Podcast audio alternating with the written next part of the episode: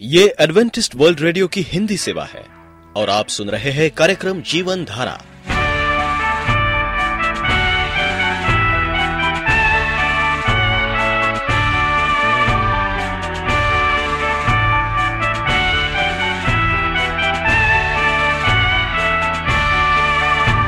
कार्यक्रम जीवन धारा सुनने वालों को मैं स्मिता और मैं अमित। हमारा प्यार भरा नमस्कार। एडवेंटिस्ट वर्ल्ड रेडियो की हिंदी सेवा में हम आपका स्वागत करते हैं। श्रोताओं, आइए, आज प्रसारित होने वाले कार्यक्रमों की जानकारी दे दें। आज होगी पहले स्वास्थ्य चर्चा, इसके बाद एक गीत होगा और फिर कार्यक्रम के अंत में पवित्र बाइबल का संदेश।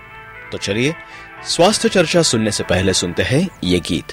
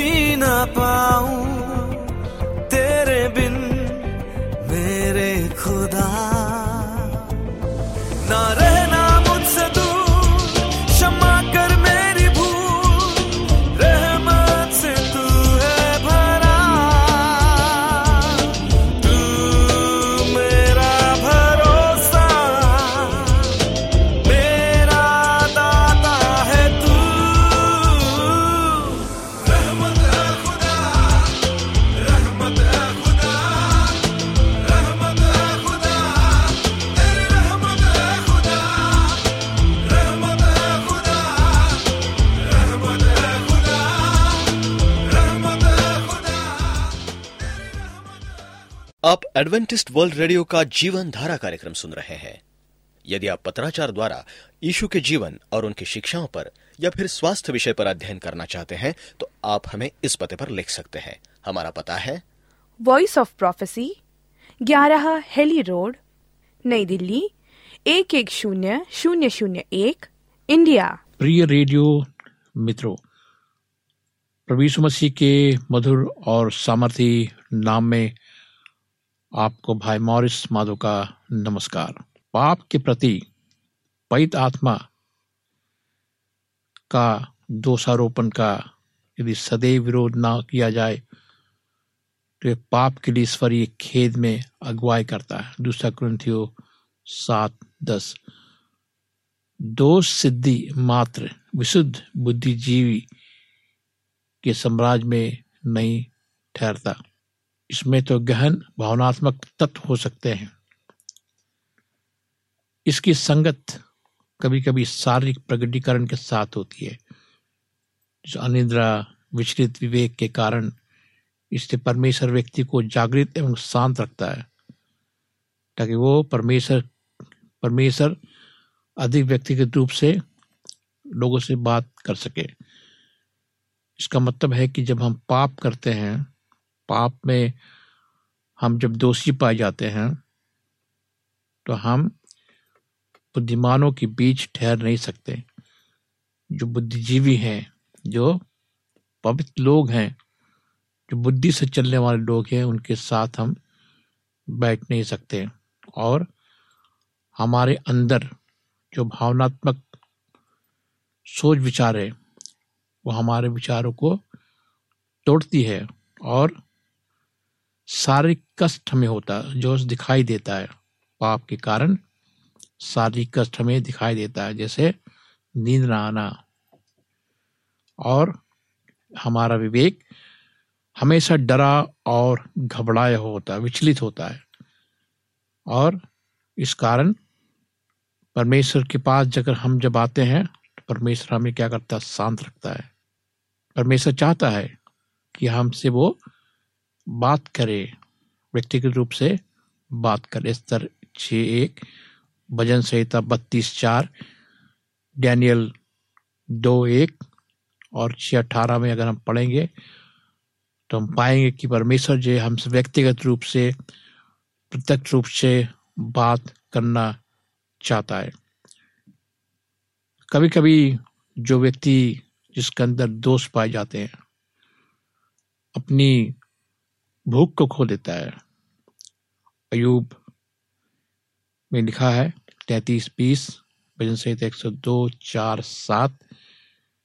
इंसान अपने भूख को खो देता है। अगर वो दोषी पाया जाए किसी पाप में, वो घबरा जाता, डर जाता है। वो अपने क्रियाकलापों को कर नहीं पाता।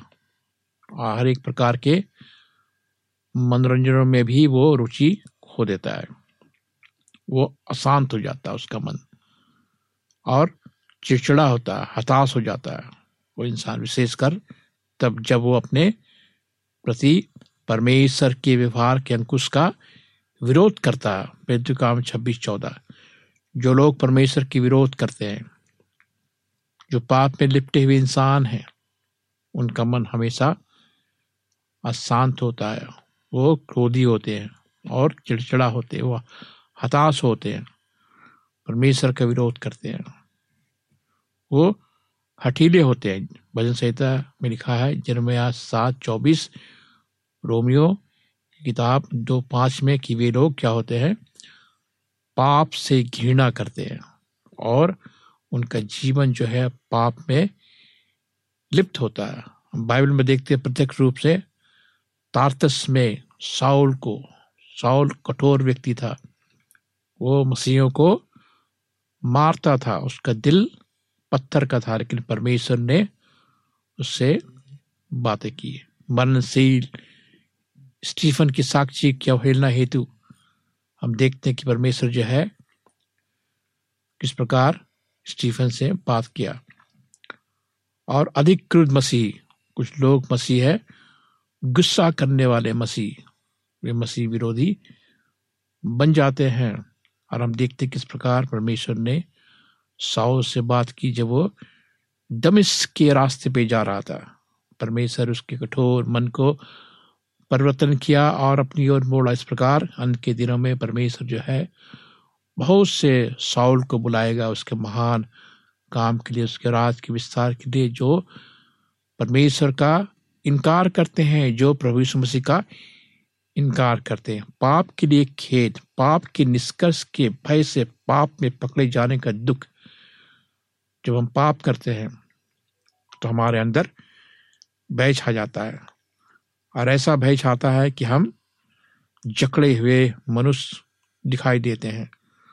और पाप के कारण हमारे अंदर लज्जा का विस्तार होता है। हम लज्जित होते हैं। ये पाप के परिणाम है। एक व्यक्ति में ये सब बातें को हो सकती है। परंतु इसके बावजूद भी वो पाप से लिपटा रहता है। पाप कभी कभी दिखाई नहीं देता। गुप्त पापे जो दिखाई नहीं देता, लेकिन मनुष्य जो है, धार्मिक बनने का कार्य करता है, लेकिन वो पाप से लिपटा रहता है। इसका, इस प्रकार का खेद मात, आत्मदया और स्वार्थी दुख भी हो सकता है। एक व्यक्ति परमेश्वर के समक्ष स्वयं को नम्र बनाने के बिना और वास्तविक प्रस्ताव हुए बिना अपने आप से घृणा कर सकता है और तिरस्कार कर सकता है। बहुत से पापी जो जब वो अकेले रहते हैं और जब वो रात के अंधकार में, बिस्तर में सोते हैं, वो पछताप करते हैं। परमेश्वर जो है धीमी धीमी आवाज़ से उनसे बातें करता है। और वो अपने आप को घृणा करते हैं, तिरस्कार करते हैं। इसका मतलब है कि परमेश्वर की आत्मा उन मनुष्यों के अंदर काम करता है जो पाप में लिपटे हुए हैं।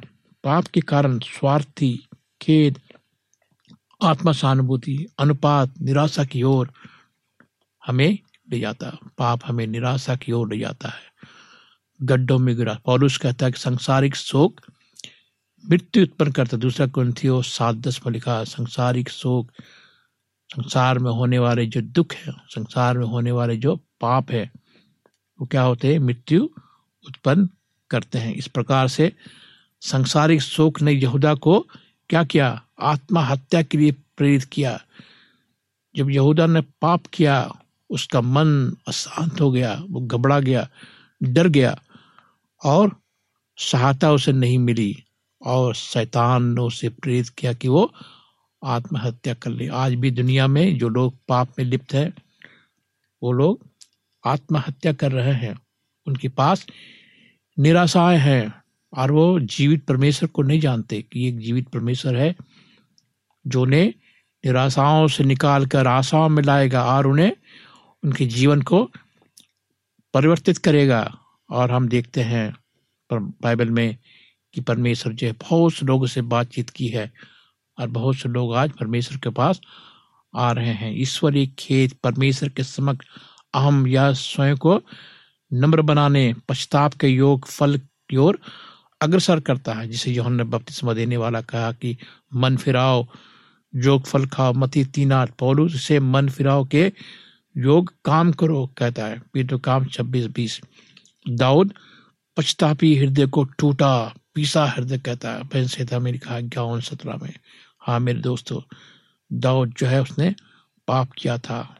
वो पाप की भयंकर परिमाण को जानता था और वो कहता है कि पछतापी हृदय टूटा मन, पीसा हुआ हृदय कहता है। जब हम पाप करते हैं, हमारा हृदय टूट जाता है और हमारा मन पिसा हुआ रहता है और हम घबरा जाते हैं।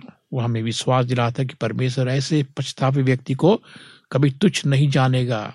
हमारा परमेश्वर प्यार करने वाला परमेश्वर है। पापियों के लिए मर नहीं आया। वो चाहता है कि अगर आप किसी भयंकर पाप में डूबे हुए हैं, और कोई मनुष्य आपसे कहे कि आपके पाप को कोई माफ़ नहीं कर सकता, ये सुगत समाचार में आपके बताना चाहता हूँ कि प्रभु यीशु मसीह आपके पाप को धोएगा। स्वर्ग के राज में आपको लेके जाएगा।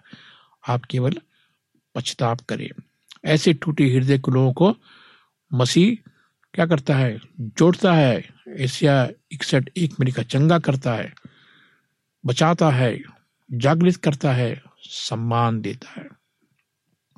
अंगीकार के लिए खेद एक व्यक्ति जो अपने पाप के लिए दोषी है, जो वास्तव में अपने पापों के लिए खेदित है वो परमेश्वर के सामने अपने पापों पापों का अंगीकार करके पश्चाताप का अगला कदम उठाना चाहेगा।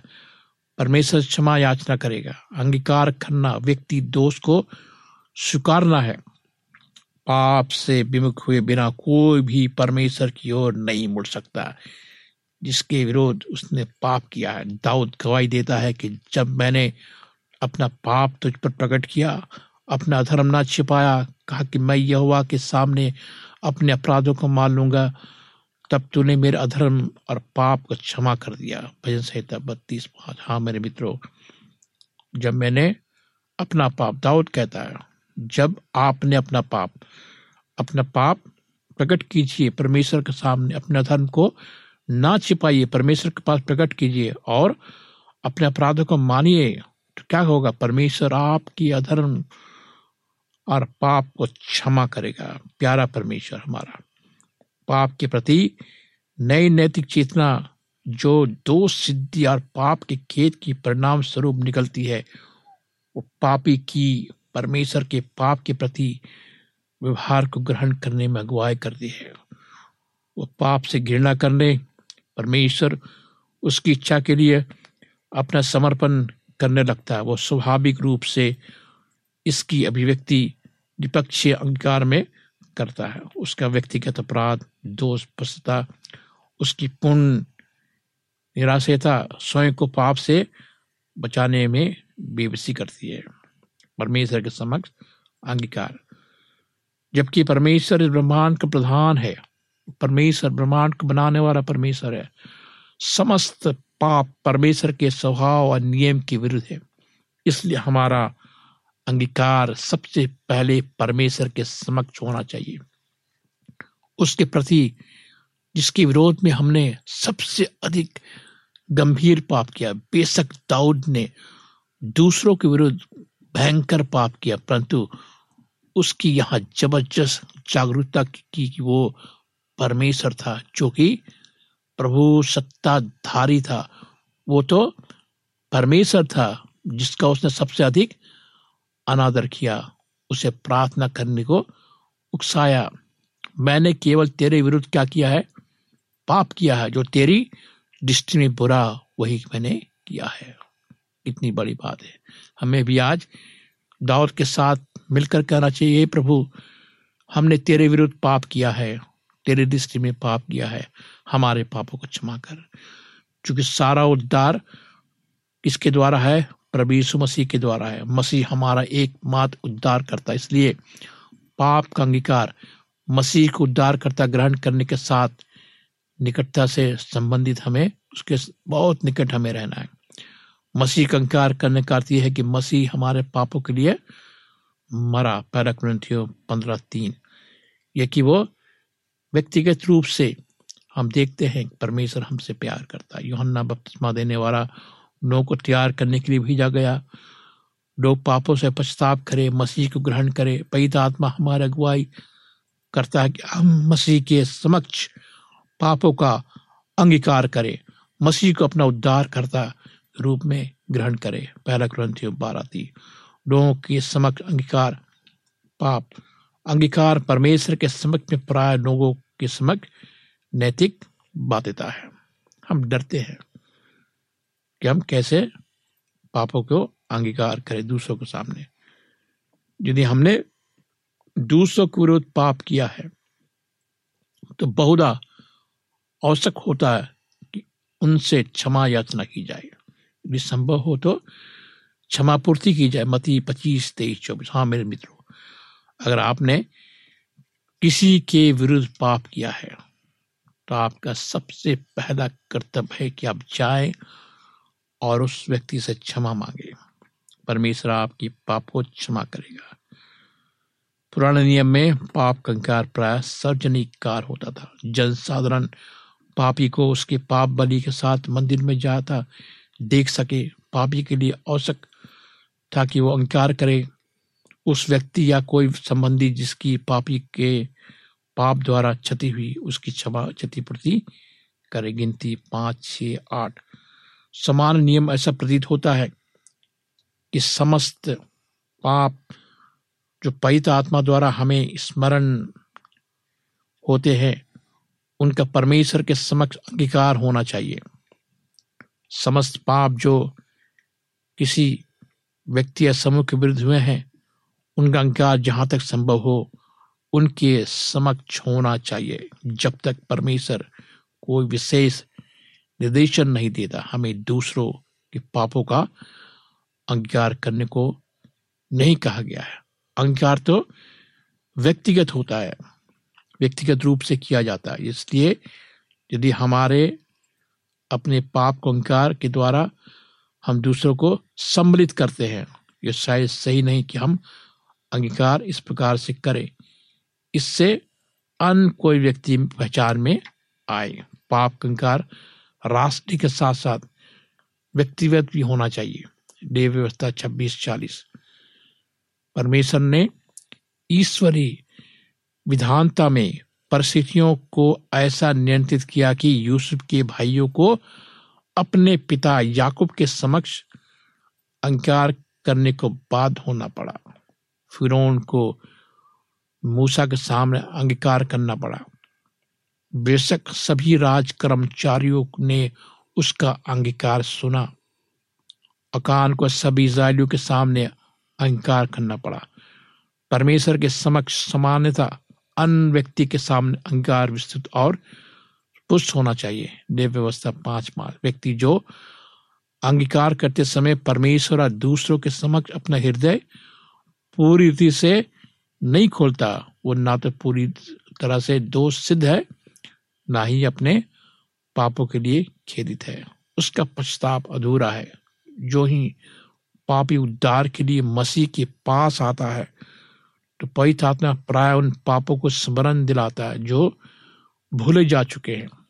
जब तक पवित्र आत्मा हमें हमारे पापों को स्मरण दिलाता है, हमें लगातार उन पापों को अंगीकार करके करने में आज्ञाकारी होना चाहिए। हाँ मेरे दोस्तों, जब परमेश्वर आपसे बात करता है जब आपने पाप किया है।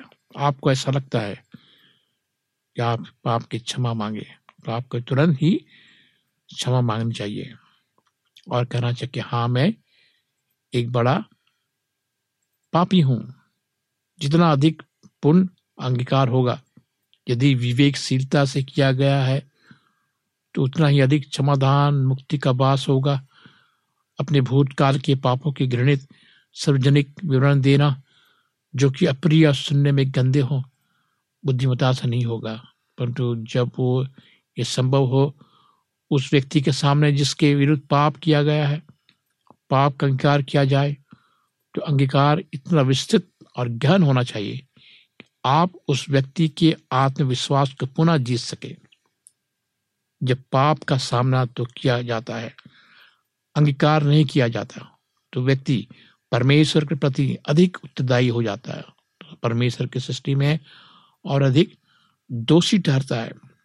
केन ने अंकार करने से इंकार कर दिया। परमेश्वर ने उसे क्या किया श्रापित किया? उत्पत्ति चार ग्यारह। अवसर दी जाने पर भी हनया और सफीरा ने अंगीकार करने से इंकार किया और मृत्यु के द्वारा मारे गए। पाँच एक ग्यारह। परमेश्वर स्पष्ट रूप से कहता है कि जब तक पाप कंकार नहीं होगा, तब तक अनुग्रह उपलब्ध नहीं होंगे। निधि वचन अट्ठाईस, तेरह, होशिया पाँच, पंद्रह। क्षतिपूर्ति पश्चाताप की अवस्था है, जो कि पाप के अहंकार से निकटता पूर्वक संबंधित है। एक, वास्तविक पछतापी व्यक्ति जहाँ तक संभव हो सके वो क्षतिपूर्ति के लिए इच्छुक है। क्षतिपूर्ति करने का अर्थ उस वस्तु को जिससे हमने चुराया है, उसके उचित स्वामी को वापस करना हमें उसे देना है और हजाना भरना है। क्षतिपूर्ति के लिए पुराना नियम का आधार निर्गमन बाईस एक छ व्यवस्था छ दो पाँच, गिनती पाँच छ आठ में पाया जाता है। ये आज्ञा जो है सेवन की किताब में भी हमें मिलती है। पहला सैमल बारह थे दाऊद की किताब में। दूसरा सैमल बारह छ में हम पढ़ सकते हैं। चुराई गई संपत्ति या गलत तरीके से किए पैसों का पुनः क्षतिपूर्ति है। उसके निश्चित अतिरिक्त धनराशि के साथ हमें लौटाना चाहिए। पाप के प्रति खेद और पछताव तब तक अधूरा है जब तक कि वो आपको अपने पापों को त्यागने में अगुवाई ना करे।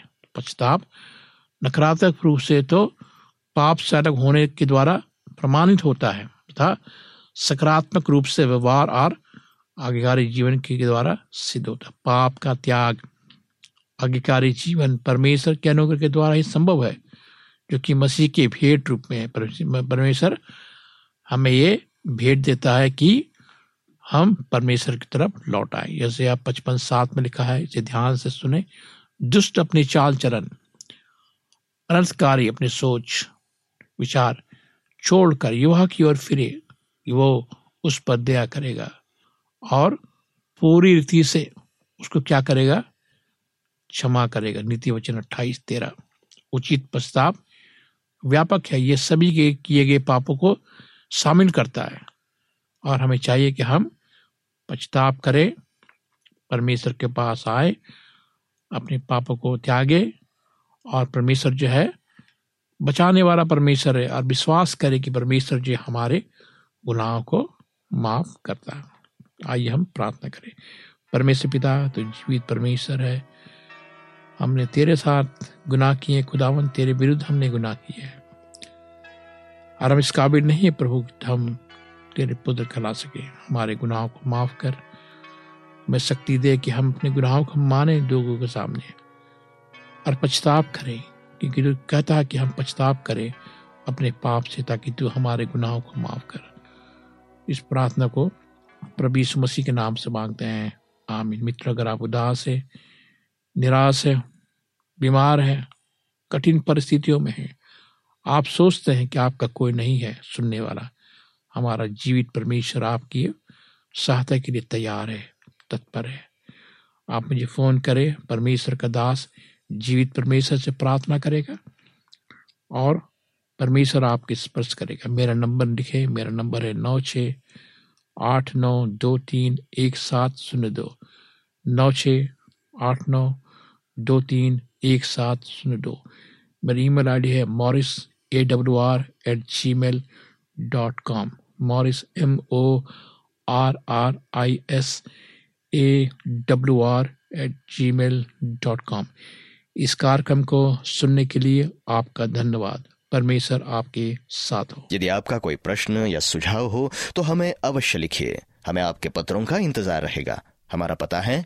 कार्यक्रम Jeevan Dhara Adventist world radio post box सत्रह पुणे चार एक एक शून्य शून्य एक महाराष्ट्र इंडिया। पता एक बार फिर नोट कर ले। कार्यक्रम Jeevan Dhara Adventist world radio post box सत्रह पुणे चार एक एक शून्य शून्य एक महाराष्ट्र इंडिया और अब हमारा समय यहीं पर समाप्त होता है। इसी समय इसी मीटर बैंड पर आपसे फिर भेंट होगी। तब तक के लिए मैं स्मिता और मैं अमित हमें आज्ञा दीजिए। प्रभु आपको आशीष दे।